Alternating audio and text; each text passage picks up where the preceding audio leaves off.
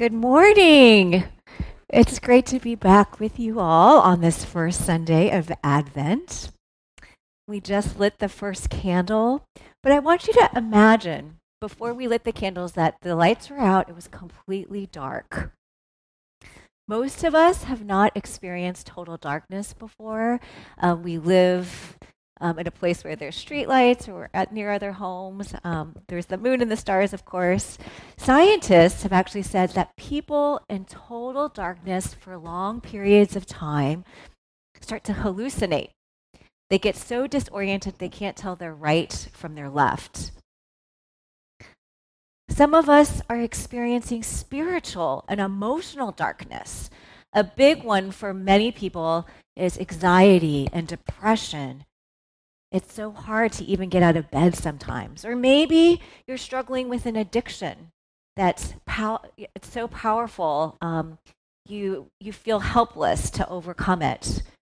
Or maybe you've been so hurt in a relationship that um, you don't think things will ever improve. When you've been experiencing those things for a while, you start to despair. C.S. Lewis described Narnia under the reign of the White Witch as winter all the time, but never Christmas. The lighting of the first candle brought the first sign of hope in the darkness. Perhaps that is why the first Sunday of Advent represents hope, and the first candle lit is called the prophecy candle in remembrance of the prophets, especially Isaiah who foretold the birth of Christ. So we talked about how Advent means coming or arrival, and we live between the first Advent when Jesus came to earth um, and the second coming when he comes, the second Advent when he comes back. This morning we're going to study Isaiah 59. At the time this was written, Isaiah was in exile. After Cyrus conquered Babylon, the Israelites expected the fulfillment of God's promise to deliver them from Babylonian captivity. They waited and longed for rescue. Why wasn't God saving them? Was He not powerful enough to act? How long did they have to endure exile? We often ask these same questions of God today Are you good? Are you able? How long, O Lord? Let's go ahead and read the first section of Isaiah 59, verses 1 to 8 again. I don't have a slide for it, so get your Bibles out or your phones and follow along as I read.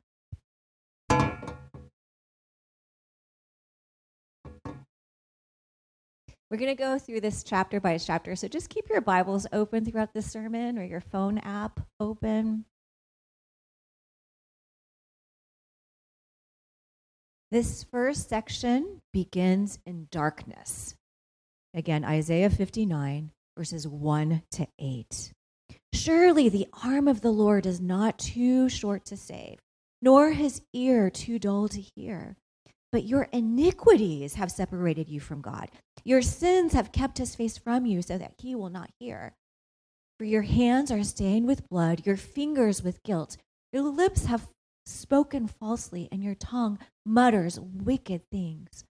No one calls for justice. No one pleads a case with integrity.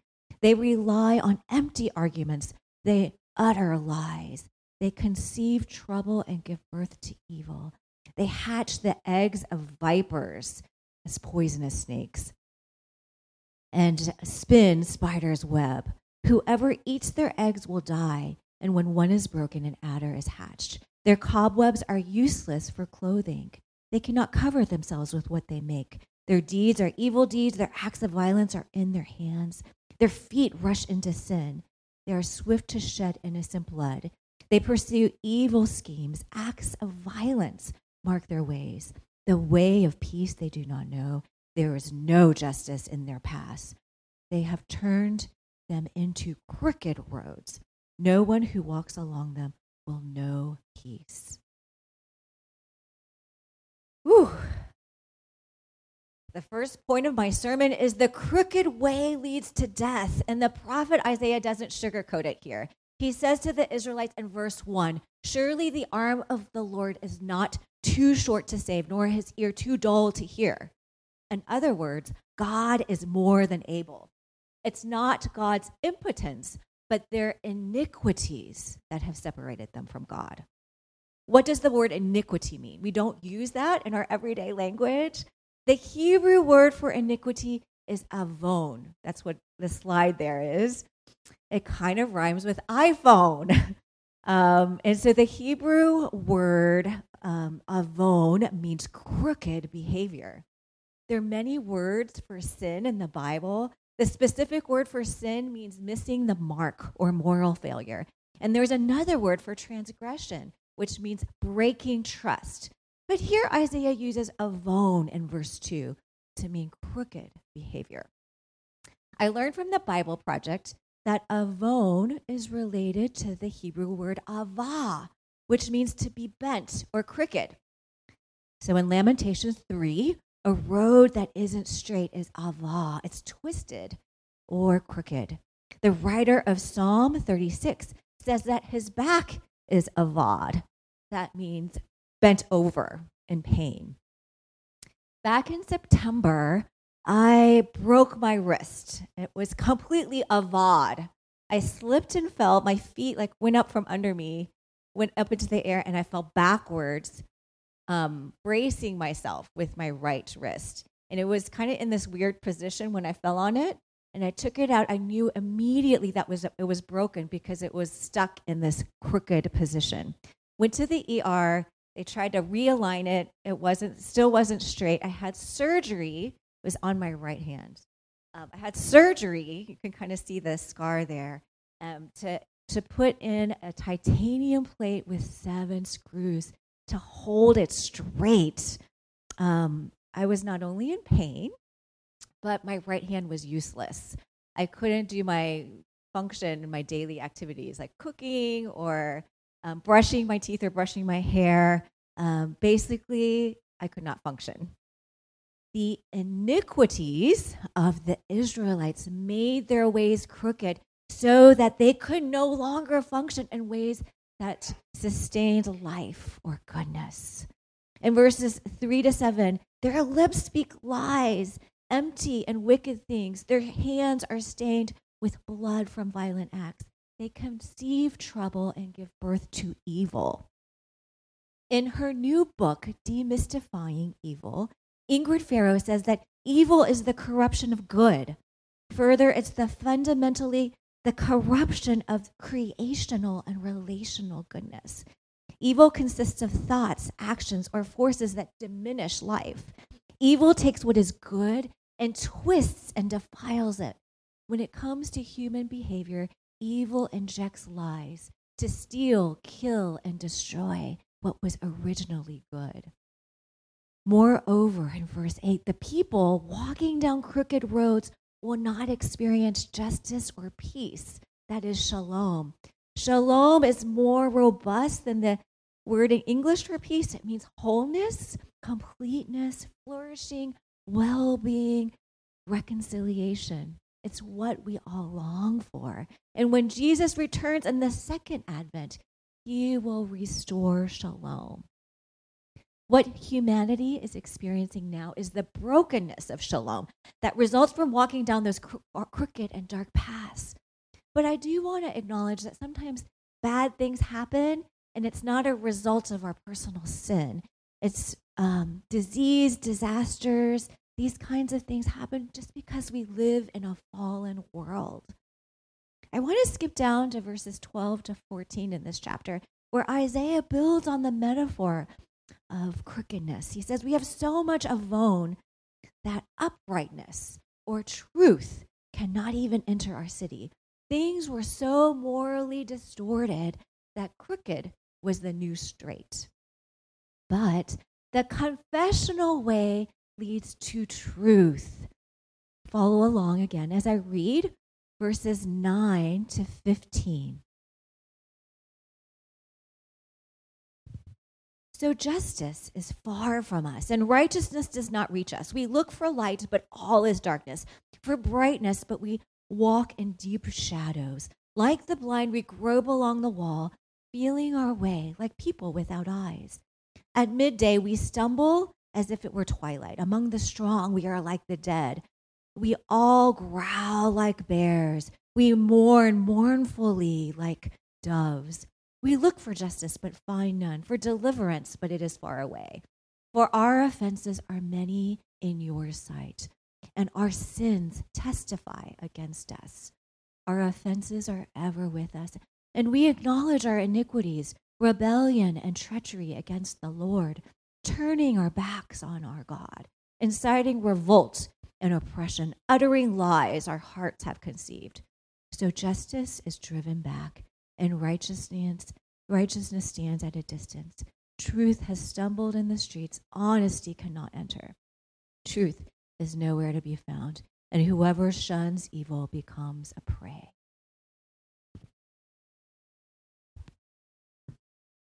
Confession requires that we admit that we are lost. Justice is far from us, and righteousness does not reach us.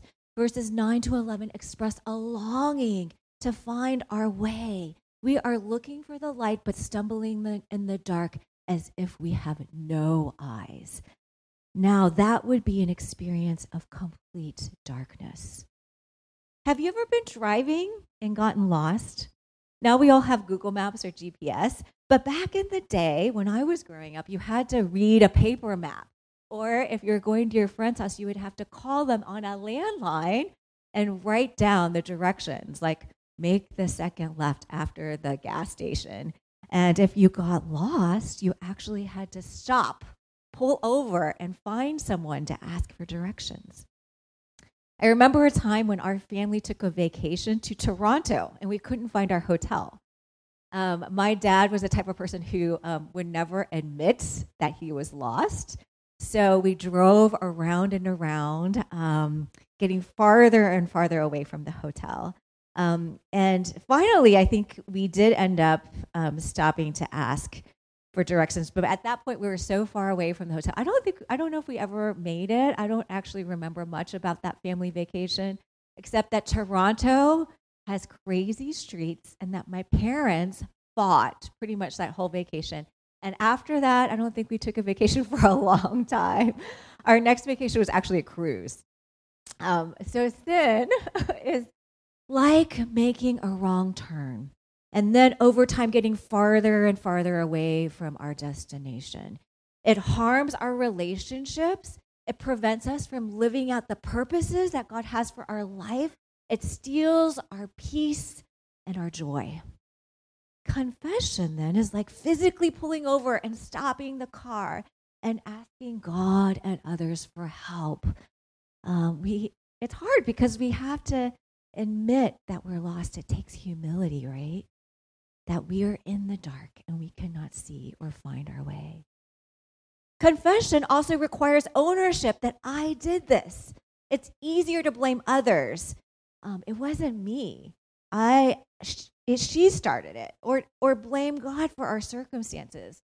I had um, a bad childhood, or horrible parents, or was dealt a bad hand in life. Right? We make excuses, but we need a change in perspective. Interestingly, you'll notice verses one to eight. It's in the third person, you or they. And then in verse 9, it shifts. Verses 9 to 15, it shifts to the first person. The text reflects this change in perspective and change in voice. Verses 12 to 13 hit home.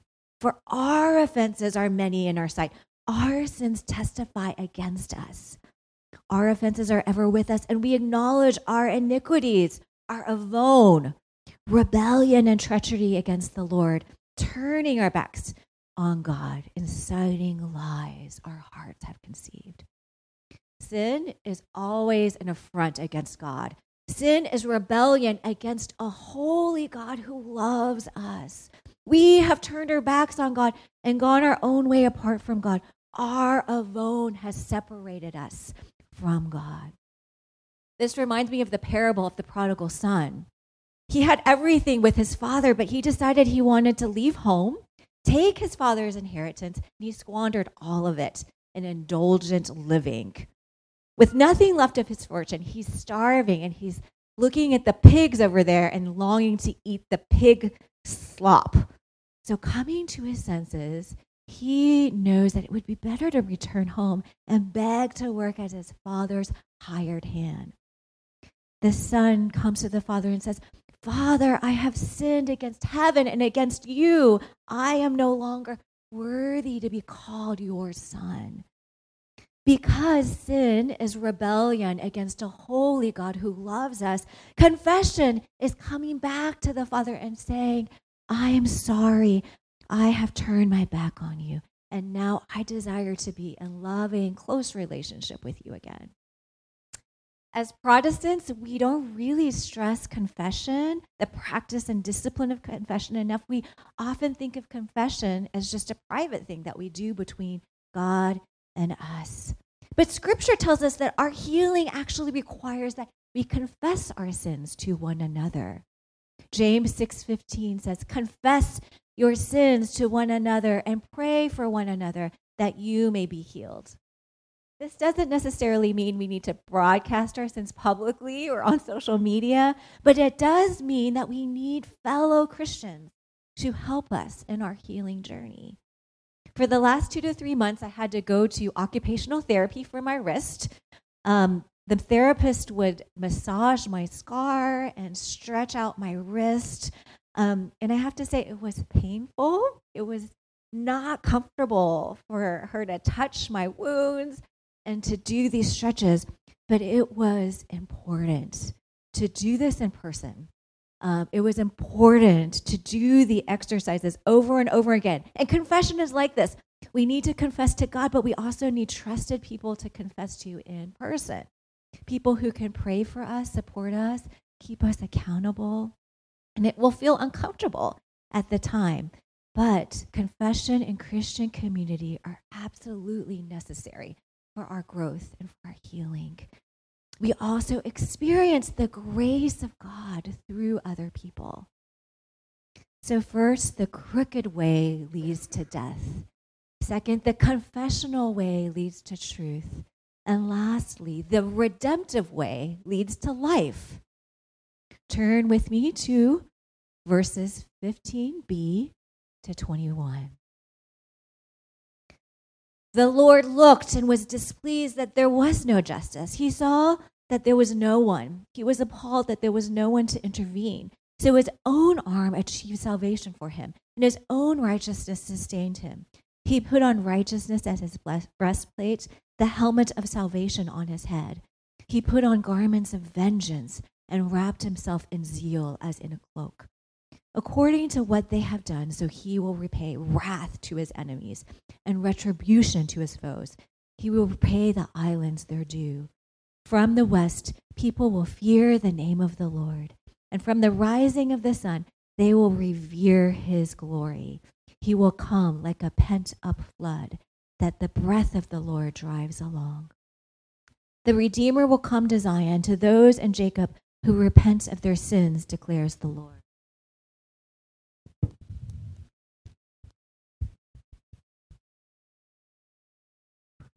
As for me, this is my covenant with them, says the Lord. My spirit who is on you will not depart from you, and my words that I have put in their mouths will always be on your lips and on the lips of your children and on the lips of their descendants from this time on and forever, says the Lord. God looks around and finds no one to intercede. There is not one righteous person. This is like an echo from Sodom and Gomorrah when God revealed to Abraham that he could not find any righteous men remaining in the city. The people in the place were totally corrupt. God ends up rescuing Lot and his family and then destroying the whole city. Israel deserved the same fate. We deserve the same fate, but God does not destroy. Instead, He Himself comes and rescues them by his own arm, he achieved salvation. Returning to the story of the prodigal son, the father sees the son returning from far off and he runs to him. He puts a ring on his finger and gives him the best robe to wear. He kills the fattened calf, invites all the neighbors to come and celebrate that his son, who was once lost, is now found. Some say the story could have been called the prodigal father. Prodigal just means reckless. The son was reckless in his life of sin. The father is reckless in how he loves the son. Back then, older men were seen as undignified if they ran. And the neighbors probably thought the father was foolish for throwing such an extravagant party for his son who left him and wasted his fortune. What undeserved love when the father, from whom we have the right to expect punishment, pours out grace upon grace. This is the kind of reckless love that our Father God has for you and for me. But for those who continue to defy him, there is judgment. The imagery used in chapter 59, verses 17 to 19, is one of war. God is a warrior who comes carries justice out against his enemies. He puts on the breastplate of righteousness and the helmet of salvation and the garments of vengeance. Those who oppose him will experience his wrath and justice. Our God is also a holy God. Verse 19 says, God's acts of judgment will cause men all over the world to revere him. The climax of the passage comes in verse 20, where we hear the voice of God. It's in quotes. So God is declaring the good news. The Redeemer will come to Zion, to those in Jacob who repent of their sins. This is not just the deliverance from captivity that the Israelites were longing for, but this is the Redeemer, the Word made flesh, the Christ the Messiah God's own Son who will come to accomplish salvation. Isaiah 53 11 says that the servant, that is Jesus, will bear our iniquities. Jesus carried our avon. The most common Hebrew phrase for God's forgiveness is carrying avon. The person who committed the wrong, wrongdoing should carry his own avon and suffer the consequences for his own actions. But Jesus absorbed humanity's crookedness, letting it overwhelm and destroy him. He bore all our avon on the cross and then emerged on the other side of death so that he could offer us life. As opposed to the crooked way that leads to death, Jesus himself is the redemptive way that leads to life. Jesus says, I am the way, the truth, and the life. No one comes to the Father except through me. Jesus was declaring himself the great I am, the only path to abundant and everlasting life, the very embodiment of truth and righteousness, and the source of both physical and spiritual life. And this is not all the good news. God not only gave his son to redeem us, we often stop there, right? But God also gave us the gift of the Holy Spirit to empower us to live in a redemptive way. Isaiah 59, verse 21 begins As for me, this is my covenant with them, says the Lord. My spirit who is on you will not depart from you. Pause there.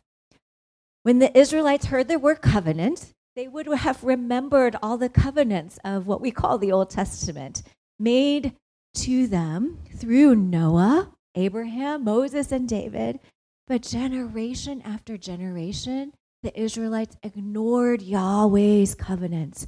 They broke the terms of the covenant and his commandments. Generation after generation, God sent prophet after prophet to warn them, but they did not listen. Yet here God gives them a new covenant. And that doesn't specify any terms for us to keep because Jesus fulfilled all the terms on our behalf. That's why the Lord says here, as for me, there's no as for you. The prophet Jeremiah also spoke of this new covenant in Jeremiah 31. The days are coming, declares the Lord, when I will make a new covenant with the people of Israel and with the people of Judah. It will not be like the covenant I made with their ancestors when I took them by the hand to lead them out of Egypt, because they did not remain faithful to my covenant, though I was a husband to them, declares the Lord. This is the covenant I will establish with the people of Israel after that time, declares the Lord. I will put my laws in their minds and write them in their hearts. The prophet Ezekiel also foretold the Holy Spirit I will give you a new heart and a new spirit in you. I will remove from you a heart of stone and give you a heart of flesh. And I will put my spirit in you to follow my decrees and to be careful to follow my laws. Jeremiah, Ezekiel, Isaiah, they were all saying the same thing. And this is revolutionary. Listen, God's Spirit his very presence is in you. All of the grandeur, power, and authority of God the Father is in the person of the Holy Spirit. And when you accept Jesus as Lord and Savior in your life, all the grandeur and power and authority of God lives inside of you. And the Holy Spirit will never depart from you. She will never leave or forsake you. And I use the pronoun she intentionally because the Holy Spirit in Hebrew, ruach for spirit, is feminine. It's also true in Aramaic. Going back to the driving metaphor I used earlier, when you become a Christian, the Holy Spirit comes into your car and she will not get out of the car. She's there to stay. You um, will experience more of the Holy Spirit as you yield to her as you give the steering wheel of your car to her. You'll experience more of the gifts of the Spirit to know, discern, and speak with wisdom and with power. People will start noticing a change in you as you start to demonstrate the fruits of the Spirit love, joy, peace, patience, goodness, kindness, faithfulness, gentleness, and self control. You will demonstrate these beyond your natural capacity. So when you run out of patience, you'll still be patient with that person. When you face hardship, you'll still have joy and peace of the Lord. And when that person who always annoys you so much, you'll start to see them through the eyes of God and love also beyond your capacity in sacrificial ways. You will live out the purposes of God in your life that's the Holy Spirit working in you so you can walk in redemptive ways. Verse 21 goes on to say, And my words that have I have put in your mouth will always be on your lips. What a contrast to the first part of the chapter when their lips uttered empty arguments, lies, and evil things. Now, with the Holy Spirit in you, God's very words will come out of your lips. Your words will be filled with truth and hope and grace, encouragement, comfort, praise, and thanksgiving. Now, led and empowered by the Holy Spirit, you are speaking and acting in ways that are participating in God's redemptive ways. You are making crooked paths straight. God's words will also be on the lips of your children and on the lips of their descendants from this time on and forevermore. This covenant of blessing will last from generation to generation until Jesus returns in the second advent. My youngest daughter, Hannah, is so excited about Christmas. So she's made this um, chain out of colored construction paper and takes one loop off every day. And she will announce to all of us how many days left until Christmas. While we don't know the exact day or time Jesus will return, we do know with the same certainty and with the same eager expectation as Hannah has that he will come again he will come in victory. He will come to restore shalom, and he will make all sad things untrue. As we proceed through the Advent season and light another candle each Sunday, we joyfully announce that Christ will come again, the people walking in darkness have seen a great light. On those living in the land of deep darkness, a light has dawned. Now let's walk in a manner worthy of the calling we have received. Amen. Let me pray for us.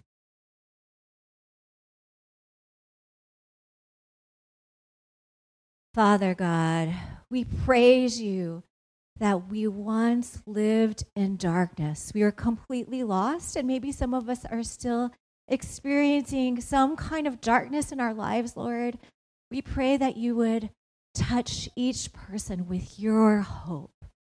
Let them see your light, that you desire for us to yield our life to you, to surrender um, as, as we would to the Holy Spirit to give the steering wheel of our life to her.